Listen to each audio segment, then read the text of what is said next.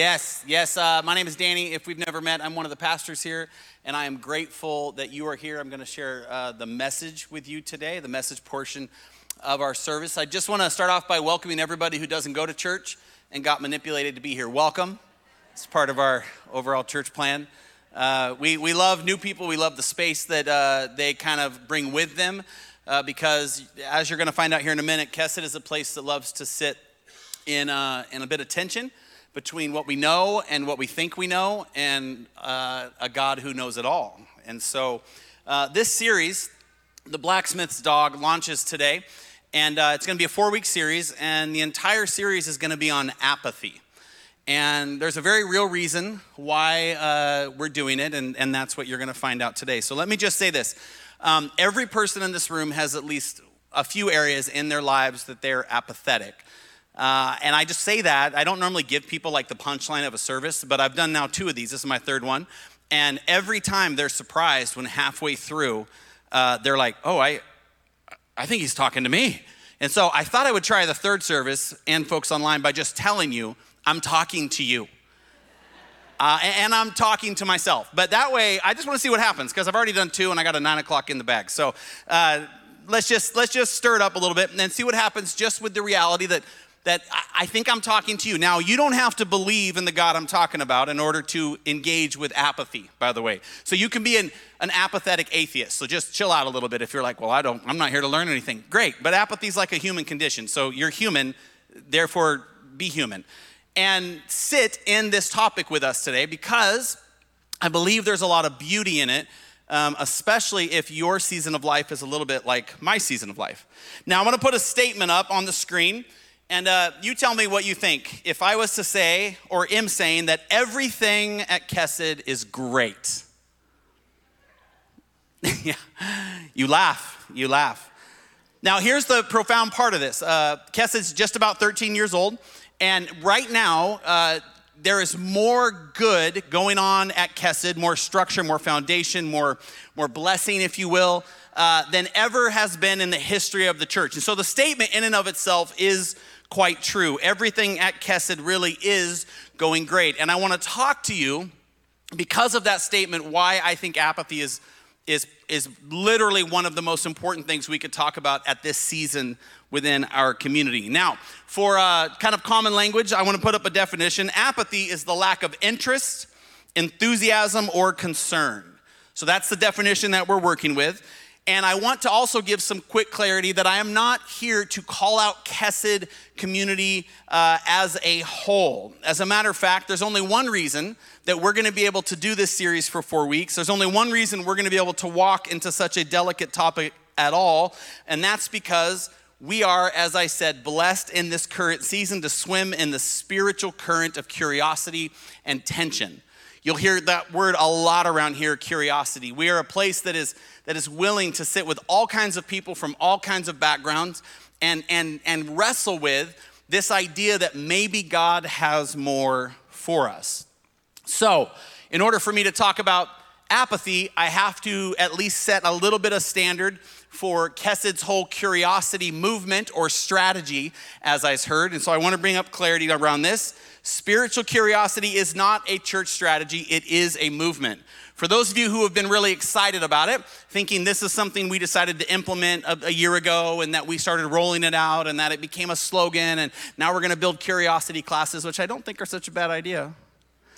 I want to make sure I'm clear that it didn't come from the mind of leadership or elders or some sort of spiritual awakening. It just started happening here.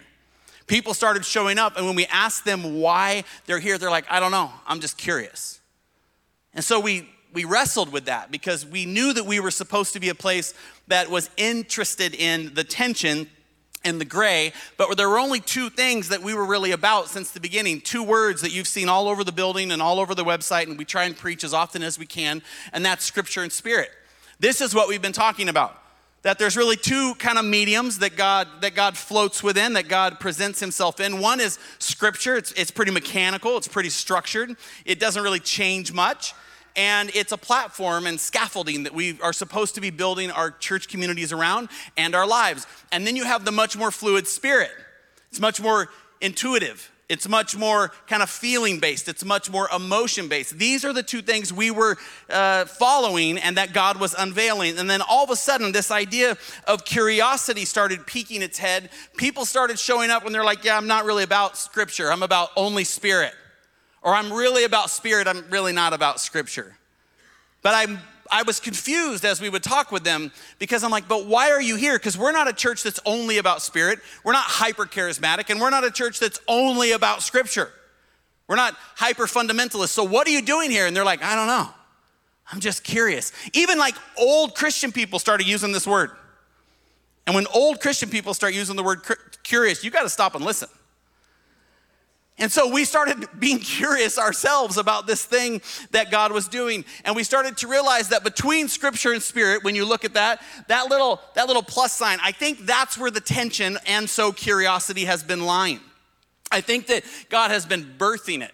I think that He has said, if you're willing to stay in the tension with me and with each other and be curious about what I might do with your life as you are, not this imaginary version of your life that, that one day somebody said you could be, but who you are right now in your space with your story, with your trauma, with your drama, you're like, whoa, whoa, it's getting personal in here. It's gonna get a lot more personal, trust me if you are willing and I am willing to be curious about what God can do with me as I am, then suddenly I think there will be an unfolding of His presence. Then suddenly I think there will be clarity within Scripture, clarity within Spirit. Suddenly the mechanical and the fluid will blend together, and God will get all the credit for it.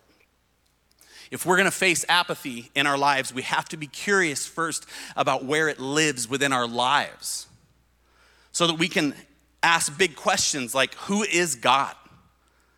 If you think you know who God is, I'm just here to tell you the 20 year old version of you is laughing at the now 55 year old version of you, and the 75 year old version of you is literally rolling around on the floor. We're supposed to be curious about that question Who is God? How do I know him more? How do I fit into all this that he's doing? What happens next? This is where curiosity begins to play itself out in our lives. Curiosity is critical in order to ask the big, even uh, human questions. Maybe not the spiritual questions, just the human and emotional questions. Questions that determine uh, what it means to feel and belong in your own body. Questions like, Where am I? How did I get here from there? And how do I get there from here? The research professor Brene Brown states that these three questions, these right here, are central to understanding both the physical and internal worlds we each navigate every day. But very few people are curious about how they got to where they are right now. Very few people are curious about how do you get from where you are to where you're supposed to be. Very few people are actually curious about anything in their lives at all. They're just responding every single day, trying to stay afloat but not actually asking how they got into the water in the first place. Without curiosity, we become apathetic. And so stay where we are, as we are, living out our day to day lives in the rut of delusion that we are as we should be, no matter the pain or dysfunction we're experiencing. And so we settle in, or buckle up, or be a big boy or be powerful. And the world just keeps coming and we keep going under the waves. And the whole time, people around us can see it, but they've got their own story and trauma and drama. They're not working out, and suddenly we're just eating each other alive emotionally. Could you imagine? Could you imagine a child operating that way?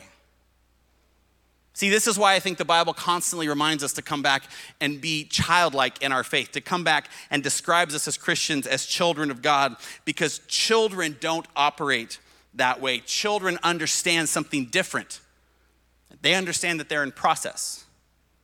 This is my five year old godson, Thatcher. Thatcher, at this moment in life, is an animal expert. That's all he does all day is YouTube animal shows he knows more about animals than, than just about anybody I've ever met. He knows so much about animals that Thatcher decided to create a bird watching book with his own drawings of animals, like this one. This is a pigeon, clearly. Although it looks more like a T Rex, but that's just me. Story goes that Thatcher was walking his property with his father, going through his bird book, showing his father, oh, this is a robin, Dad. This is a drawing of a robin. And oh, this is this. And he goes, every once in a while, I think I see pigeons. And then he showed his dad the pigeon picture, and I think his dad probably had the same face you did. He went, and he went, pigeon, Dad. Pigeon. and his father said, Thatcher, I, this book is amazing. You are amazing. I'm just so proud of you. And he said, his dad told me that Thatcher looked up at him and he goes, Yeah.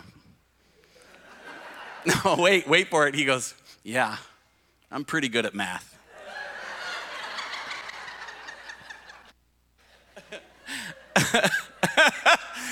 oh. His father corrected him about what, what actually he was good at. You know, it was more of a grammar thing maybe than a math thing. But hey, really proud of the effort. See, it's cute and endearing because we all understand that for the most part, no child, even after a total failure like that one, would be like, oh, oh, it's a grammar thing? Oh, well, then I guess I'm a failure and grammar's not for me. No more coloring for me. No more drawn bird books for you, Dad. I'm just gonna go and live my life and, and avoid all that stuff altogether. See, children are just too curious to live that way because at that season in their life, they have understood that lives are lived out in fluid process. They expect those kinds of mistakes. And with the right fathering or mothering or love, they mean nothing but another learning experience and beautiful story. But along the way, along the way, we as adults have found ourselves in a less sufficient place.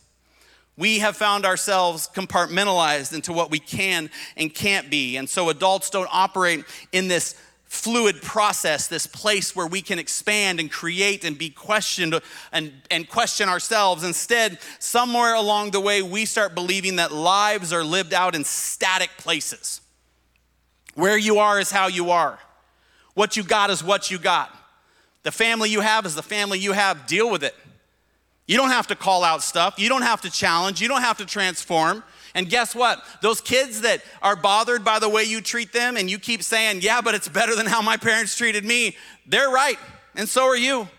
And somebody should probably stop and ask questions about why everybody can't be in process. Instead, everything's a prescription and a description. We live our lives in this way all the time. We hold on to tangible things that make us feel secure because the gray and the tension, it's just too uncomfortable. Jesus taught on this in a way that I think is really interesting. Luke 12, verse 16, he's telling a parable and he says this The land of a rich man produced plentifully. And he thought to himself, What shall I do? For I have nowhere to store my crops. And he said, I will do this. I will tear down my barns and build larger ones, and there I will store all my grain and my goods. And then listen very closely to verse 19. And I will say to my soul, Soul, you have ample goods laid up for many years. Relax, eat, drink, and be merry. Now, barn building, retirement building, career building, family building, these are all very static, somewhat fixed things. These are all somewhat mechanical, you could even say. And the thing about this story that's so profound is that this man, decided that's what mattered in life. And that if he could just take the barns that he had and build them bigger so that he could have more protection, more security, more power, more even more ability to help other people, however you want to wrap it up, that would meet the needs, that mechanical thing would meet the needs of his fluid soul. And then at that point, he could experience wholeness. He could experience peace. He could eat, drink, relax, and be merry. He was fragmented in his pursuit and so decided that that barn building was going to be how he found who he was. But it says in verse 20, but God said to him, God showed up, just like he's showing up in all of us right now and in our stories. Just like I hope he's starting to pull back a little bit of that place in your life that you didn't think you were, like the last place in your life you think you're apathetic, you might, we're gonna see here in a minute, you might actually be most apathetic. Because the last place in your life you think is apathetic is probably the place you've built the biggest barns. You have the most security. You're the most sure of who you are and what you do. And so God shows up in the midst of this man's celebration of his big barns, and he says to him, Fool, this night your soul is required of you, and the things you have prepared, whose will they be? So is the one who lays up treasure for himself and is not rich toward God. I've heard this talked a lot about in regards to money and I think I think there's a beautiful angle there with funds and money and the resources God blesses us with but I think it's much more about you and I building our lives about around the tangible and the touchable and the securable and thinking those things are going to meet the needs of our soul the thirst of our soul and so we begin to honor and cherish and strategize around these places of the barn these places that we truly value these places that that really, when it comes to our soul, feed very little. As adults, we so often live like this. We become blind to these obvious missed parts of our lives. And when people ask, How are we doing? we answer, My barns are looking great. Come see. And people start to look around and they—they're you help them hyper focus on the barns in your life. This is the guy who has an amazing career but is just a crap husband. Forgive my Greek. This is, a, this is somebody who's like a deep and rich theologian. Like they can just rummage through this Bible in just an incredible way, but can't love their way better than a four year old. This is you and this is me. And the hardest part is oftentimes these are big blind spots in our lives, like the gentleman we just read about with the big barns that misplaced them for his soul. You see, I think often what happens is when everything appears to be going great, we no longer worry about it. And so we begin to become apathetic in those areas. You see, we can do it all day because it's all of us. So, no, I'm not here to call out Kesed Church as a community. I'm here to call out you and me and this calling out is critical for a series on apathy because it all starts with being able to separate ourselves a bit from the distracting, popular, uh, secure barn movements of our life, at least enough to evaluate the places in our lives we are no longer curious and so apathetic in. So we'll just start with the biggest, I think, apathetic movement in most Christians' lives. This is, this is, this is you and I this is you and I just, we're just gonna take the gloves off just for a second. So um, somebody's gonna bleed. I'm hoping it's you, not me, but we'll see. I think probably the biggest apathetic place in a Christian's life lies within the very movements of God they hold so dear. I'll go first. See, what I love in my life is this I love being able to do this. I love the craft of it. I love the art of it. I love the gifting of it. I love all the hours and all the time that, that I put into it. But if I'm not careful, if I'm not careful, I can read the Bible in order to create a message more than I could read the Bible in order to fall in love with Jesus. And it can become a massive, approved, appreciated, and applauded barn in my life. See, I don't know where Jesus sits inside your story right now and where he's moving all around that you actually think is you, but it's him. Like, I don't know where in your world that he is blessing and you're like, yeah, it's because I'm, you know. And you try to have that fake Christian humility where you don't talk about it, but your eyes shine and you look at people like, can you believe I'm doing this with my life? You know those people and you're just hoping somebody slips and says something that's going on amazing in your story so you can be like, What did you? Oh, I wasn't going to say anything. Yeah, it's true. It's true. It's totally true. I know it's gross, but it's true. The movements of God are often the places Christians actually hide and aren't a part of that they then raise up as a barn to prove that they're so close to God. This is basically every Pharisee and Sadducee you've ever read about in the Bible. Look at the temple. Look at all the things God's doing. Look at the holies of holy. Look at all this beauty. And then Jesus is like, nah. And they're like, whoa, whoa, whoa. You, you see the robe, right? You understand I'm fourth generation priest. And Jesus is like, I think you're fourth generation vipers, what I think. Oh, and he looks around and everybody's like, ah. right? And the, the whole church is freaking out, just like some of you are right now, because you've never missed reading the Bible once, ever. But that's become your Jesus. I know. I know. I knew the 11 o'clock would be rough because you guys are the fun crowd. and it's fun to come to church, and it's fun to, to sit and, and I hope, I hope for you see scripture come alive. But sometimes even the fun of it can be distracting, and suddenly you can think because you go to a spiritually curious church, you're actually a spiritually curious person when you're not at all. You're just at the church to cover up the fact that you already have all the answers and you think Danny's funny, which he is. But it doesn't minimize your, it doesn't minimize in any way the curiosity that you are supposed to have. Let's just get personal with everybody that's uh, still in high school, just real quick because I know you, you like it, you want to shoot it straight. You always say that, right? I just want to shoot it straight. Awesome. Your parents' spirituality has nothing to do with your spirituality. And just because you're the one kid in school that attends church every day doesn't mean anything. Nothing. You're like, but I lead a high school Bible study. Huh, yeah. And I also went to high school with a lot of kids that led high school Bible studies. They aren't all good kids. They're clever kids, is what they are. They're very, very clever kids. But they're hiding often their faith by the things they're actually doing. We'll get even more personal. Volunteers at this church. This church would not operate with, without volunteers, would not happen. And as someone who volunteered for years and years and years, and someone who does this job, let me just say just because you volunteer 10 or 15 hours a week at this church or a local church or another agency that gives back doesn't mean somehow you are drawing closer to God and growing in your faith. You could actually be doing all that in place of growing in your faith. Some of you, you're church worshipers, and you need to take a break.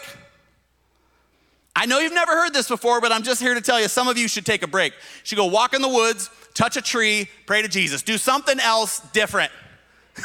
so many people are gonna try that this week. You're like, so what Danny said, I just, I believe, right? Just for the others of you, it needs to be a significant tree, right? Not just a bush. Don't touch a bush in your yard. It could be a bush. I don't know. But you're supposed to do something more with your faith than just show up here, sit in a seat. I say it Listen, I say it not because I don't love attending and I don't want all of us to gather. I say it because I think even our attending and gathering and greatness of this church could distract us from the very work we're supposed to be doing in our hearts, which is the whole purpose of the great gathering in the first place. Your solid marriage, maybe there's some stuff you need to talk about because all it is is solid. Maybe you need to be a parent who goes first and shares some stuff with your kids. Maybe you need to be a high schooler that actually decides this faith is your own. I don't know. I don't have to know. It's between you and the Holy Spirit that's pulling your heart apart right now.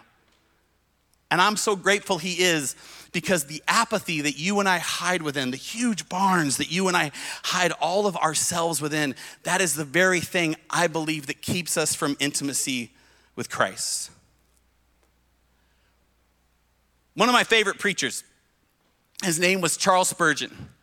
And Spurgeon had a movement that, uh, that was fluid, but he loved the Bible, and so it was also mechanical. And he figured out a beautiful way to build an incredible thing. And as his movement grew, he got to a place where he didn't know what was going on, but something was happening that he needed to address. And so it says that one day he went for a walk. He went for a walk through the streets of London, and the story goes he ended up walking to a place down in an area called Southwark. And this is the place where they make the huge boilers for ships at the time, and a place filled with blacksmiths imparting their trade. And he watched. As he watched them do what they do, they do, he began to realize that the thing that he was facing in the great movement that God was allowing through him was that his church had become apathetic. They were like, You hear I go to Spurgeon's church, right? Yeah, did you hear that really clever sermon he did a while back? Did you hear how many people showed up? It's amazing what God's doing through us. And he knew that God wanted to address this apathy even in this blessed place. And so he watched. He watched the blacksmiths work their trade, the intense noise that was almost unbearable, the heat and the noise and the mastery of skills all coming together in creation. And he marveled. And then he saw movement right beneath the forge. Beneath the embers, he noticed something that didn't belong, at least not as peacefully as it laid a slumbering dog, the blacksmith's dog. Raised sits a pup under the fire and sparks of the great forge, completely unaware of how accustomed it had become to this dynamic place of fire and flash. And so, with this image in his mind, the following Sunday, he spoke these words to his church I am always afraid that you who hear me constantly will get to feel we have heard him so long and so often that he cannot say anything fresh. Why? Did I not used to shake you when first you heard me and compel you to shed many tears in the early days of your coming to this house? And now, well, you can hear it all without a tremor. You are like the blacksmith's dog that goes to sleep while the sparks are flying from the anvil. You see, Spurgeon isn't saying that where the dog is is wrong, it's where the master placed him. And through years and years of following and, and, and awareness, it has become used to the beauty and the creation and the sparks and the fire until eventually it was commonplace. No, he's not saying where it is is wrong. He's saying that how casually the dog has experienced the wonder of his own life is wrong. See, as Christians, here's what I wonder. When we come to Christ, it's like walking into a blacksmith shop. And it's warm and it's overwhelming and it's noise and it's like a reforming of my story and my heart. And it burns and it hurts, but I can't keep my eyes off it because there's something new being created in my heart and in my marriage and in my story. And then one day I go from standing and I'm like, God is so good. And I sit. And people walk by and they're like, this is amazing what's going on in your life. And you're like, it is. I mean, watch what happens next. Boom, big noise. People go, what? You go, I know, it's crazy. God is good. And then suddenly we get more relaxed because people start showing up mainly to look at us, not at the blacksmith anymore. They can't believe the miracle that's happening in our story. And suddenly they're like, Danny, how did you do it? And I'm like, it took a lot of hard work. sitting here in the midst of God's movement and creation, doing nothing, getting used to his presence. And they're like, but it seems so. And I'm like, I know, child, I know. I know, cover your ears, for the Lord's voice is loud to those who aren't used to it.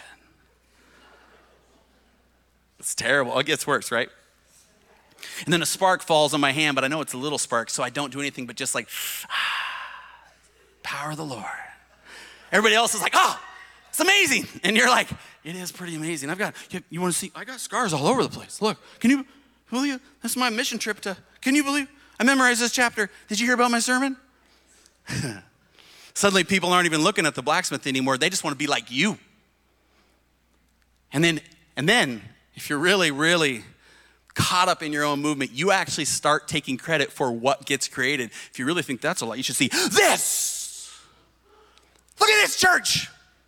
Can you believe they gave this to us? Clearly, they saw something in us they saw no other humans in all of the planet.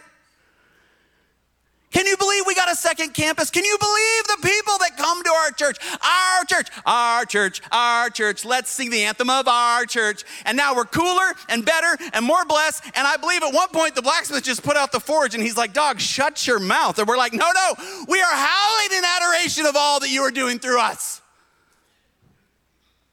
And the whole time, we are missing the idea that He brought us there in the first place to show us the process of how He does what He does, not so that we could be amazed with ourselves, but so that we could be amazed with Him. I heard a beautiful picture of that. The man said, It's a lamentable fact that what is customary soon becomes commonplace. The often repeated soon loses its power over us. Repetition seems to sear the heart as if by a red hot iron. And then he put up this picture. And he said, Consider if the sun went down only once in a hundred years, what a worldwide commotion the sunset would create. If only once in a hundred years the western sky glowed and burned as though some colossal celestial glory were about to burst through upon the world, what a chorus of awe and wonder our human voices would evoke. And yet, you and I, we're going to drive to work tomorrow morning, not even look at it. It's going to set behind our homes we probably won't step outside, except those of you who are going to go out and feel a tree, you'll probably see it because you'll just be like, you'll be like sunset and tree, double spiritual, right? And then you'll tell people, and then you wreck the whole thing because you, you made it all about you. You can go feel a tree and watch the sunset. Just shut your mouth about it. Let it be between you and God. That's all I'm saying. Maybe journal. I told you it's personal, and the nine o'clock was solid. So this one is is for you, whoever you are that's pushing on the room. I think it's a beautiful thing to realize that there's so much beauty around us we're missing. I just wonder if a lot of that beauty is sitting inside the beautiful things we think we get credit for. Our children, the people we love, the churches we go to, and most importantly, the God who adores us. This entire movement is one big stewardship.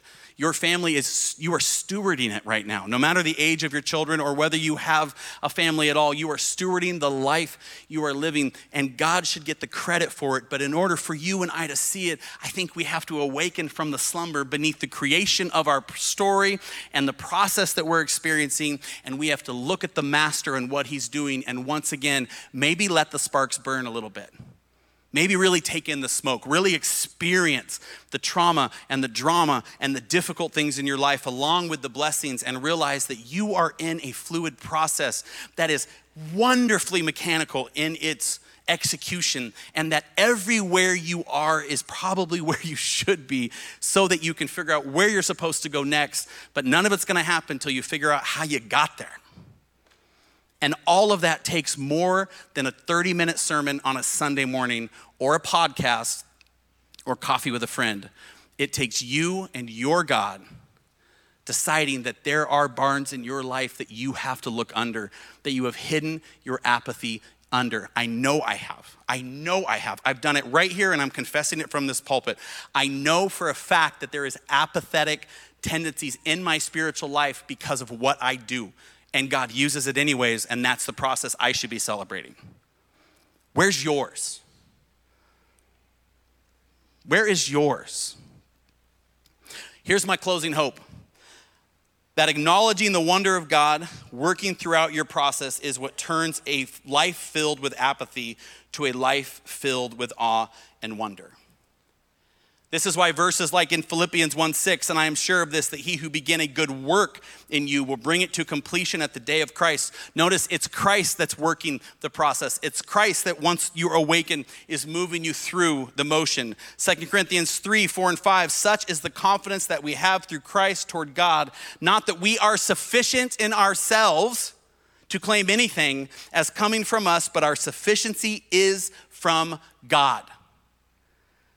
That is what a life fully aroused to what it's supposed to be looks like. Knows that it's insufficient, but that God is sufficient. He gets the credit, He gets the glory, and I get to stand right next to the forge and watch Him do it. And when people say, How'd you do that, Danny? I said, I didn't do anything. God bought me with a price. He loves me. He placed me here. You should come and meet Him. You should come and experience His power. It has nothing to do with me. As a matter of fact, here's areas in my life that are weak. Here's where I'm vulnerable. Here's things that have happened that, that, that cause it so that I don't deserve to be here. But the Holy Spirit continues to pull me back to the forge of creation and continues to drive me in process to be different than I am. And suddenly the forge is filled with family and people in process and all different kinds of experiences. And God is there building each and every one of them for His glory his kingdom. That's the goal of the series. I think it's critical at this season when everything at Kesed is great for us to tear that barn down and to trust Him to do whatever He wants to do with it. There's all kinds of ways that you can be involved in doing that. There's all kinds of ways. I, I wanted to give some very practical ways other than just go touch a tree, because I think that works for some of you, but some of you are like, I, I just, I don't like trees. it's, it's not just relax. So here's a couple practical ways. The first one uh, for men, we have a men's event tonight. If you want to show up, uh, and, and it's going to take courage to do so because you didn't go to the last one, or you're just like, ah, maybe face some of your apathy and some of the intimacy stuff that showing up to something like that would uh, bring and show up anyways. There's information up on the screen. The, for the women, we also have a paint and sip coming up on June 24th. Now, I realize I've heard from a lot of women, I don't paint, so I'm not going to that. Awesome, then just come and sip, because you can do that, I bet. Somebody's like, I'm not a sipper either, right? I'm like, well, then I don't know, just show up for the community. Maybe give it a shot. And then lastly, and this is the one I'm probably most excited about. At the end of this series, on the 23rd and 26th of June, we're going to have a baptism right here at every service.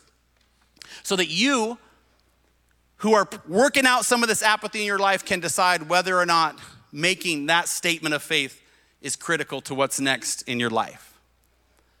I believe that our church is going to transform. I believe it's continuing to be fluid and mechanical and beautiful and, yeah, broken. And I believe inside that tension of scripture and spirit, we can awaken these spaces in our lives and experience more of God than we ever had before, but only if we're willing to walk through the process. Let's pray. Heavenly Father, Lord, in this space right now, I would ask that, that you would just bring to mind areas within our lives that, that we're holding too tight areas in our lives that, uh, that, that we're putting too much security in, areas in our lives that are just really about our control instead of yours.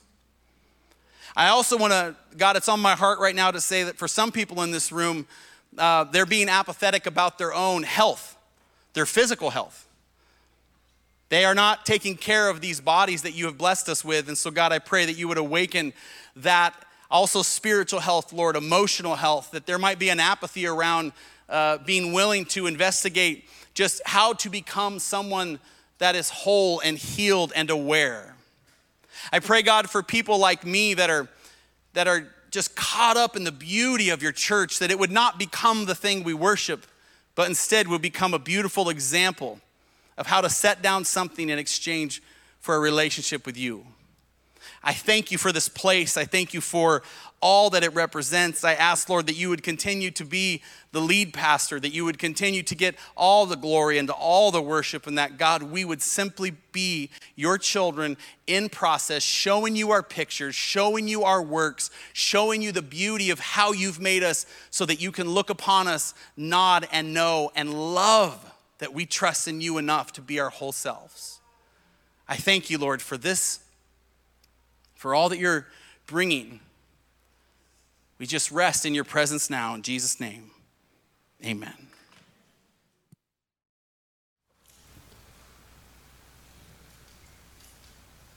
I am in process. My failures are well documented in the hearts of men. My incompleteness is written by the hands of those who don't really understand the nature of their own existence and yet, I often find myself defining the life that I live through their lenses instead of His. Longing to survive for another day, I'm consumed with high expectations, yet I am met with little grace. See, I'm faced with the same trials and temptations of the one who perfectly completed his task. But I find myself focusing on what I lack and not what I have. I am in process. Even as I'm speaking, even as I'm speaking, I'm searching for more elegant words to impress those who I believe think less of me, as though their thoughts and their opinions write the lines of my own destiny. God, God, how could this be? Lord Jesus, how could this be the script of my scene within the story of your eternity? But then he said to me, My grace is sufficient for you, for my power is made perfect in your weakness. His power is made perfect in my weakness. So, yes, while I am weak and concerned with the neatness of life, Jesus reminds me that the start of my journey was defined by his sacrifice on the cross to which my destination is less of a place, but rather it's a pursuit of his face and his name along the way while he cheers me on. He reminds me that while the world sees my failures and my incompleteness and my wrongs, the life that I live belongs to him. And this process that I'm in, well, it's a journey not marked by my sin, but rather his work of grace within me. I am in process.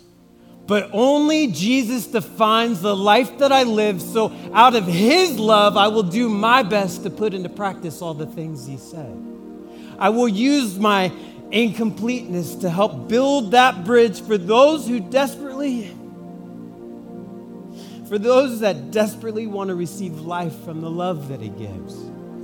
Because that is where His power is, calling the living out from the land of the dead. Brothers and sisters, you and I, we're in process.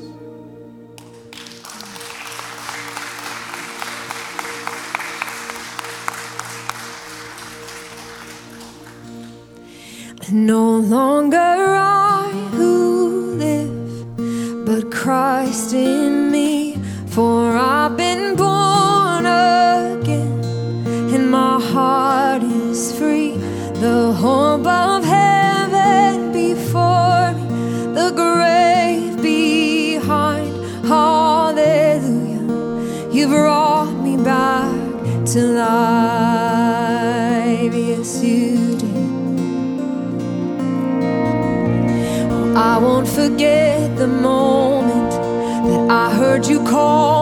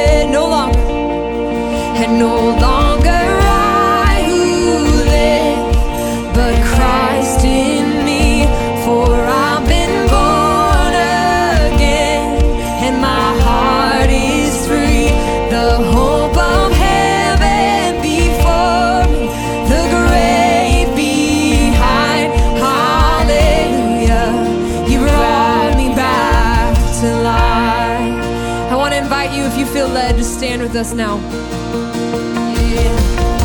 When something says I am guilty, I'll point to the price you paid.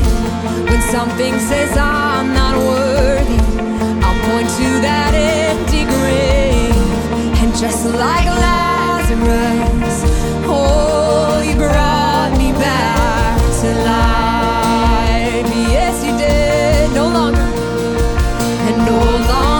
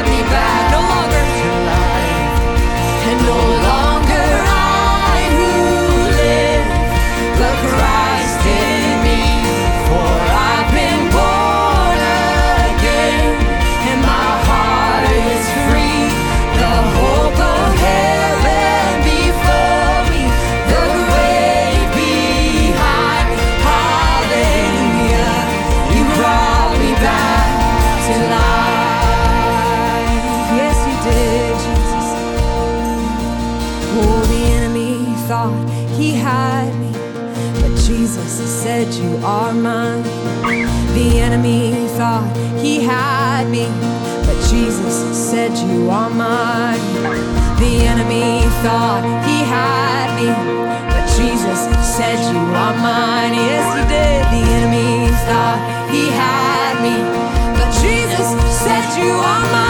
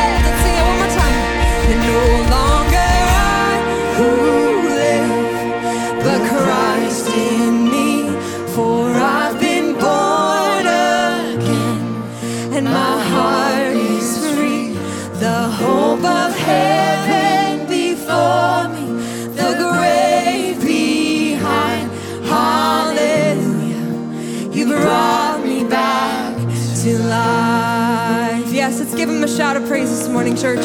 We love you, Lord. Thank you. God, we love you. Thank you for this space and this time. God, thank you for the journey that you have each of us in. Father, we pray for the process that each heart and each person in this room is walking through right now, God. We trust you in it. We ask that we would follow you in it this week, Lord. We seek your face. We chase after your heart because we know that you're chasing after ours always. We love you. In Jesus' name, amen. Have a great Sunday, guys, and we'll see you next week. Thanks for joining us.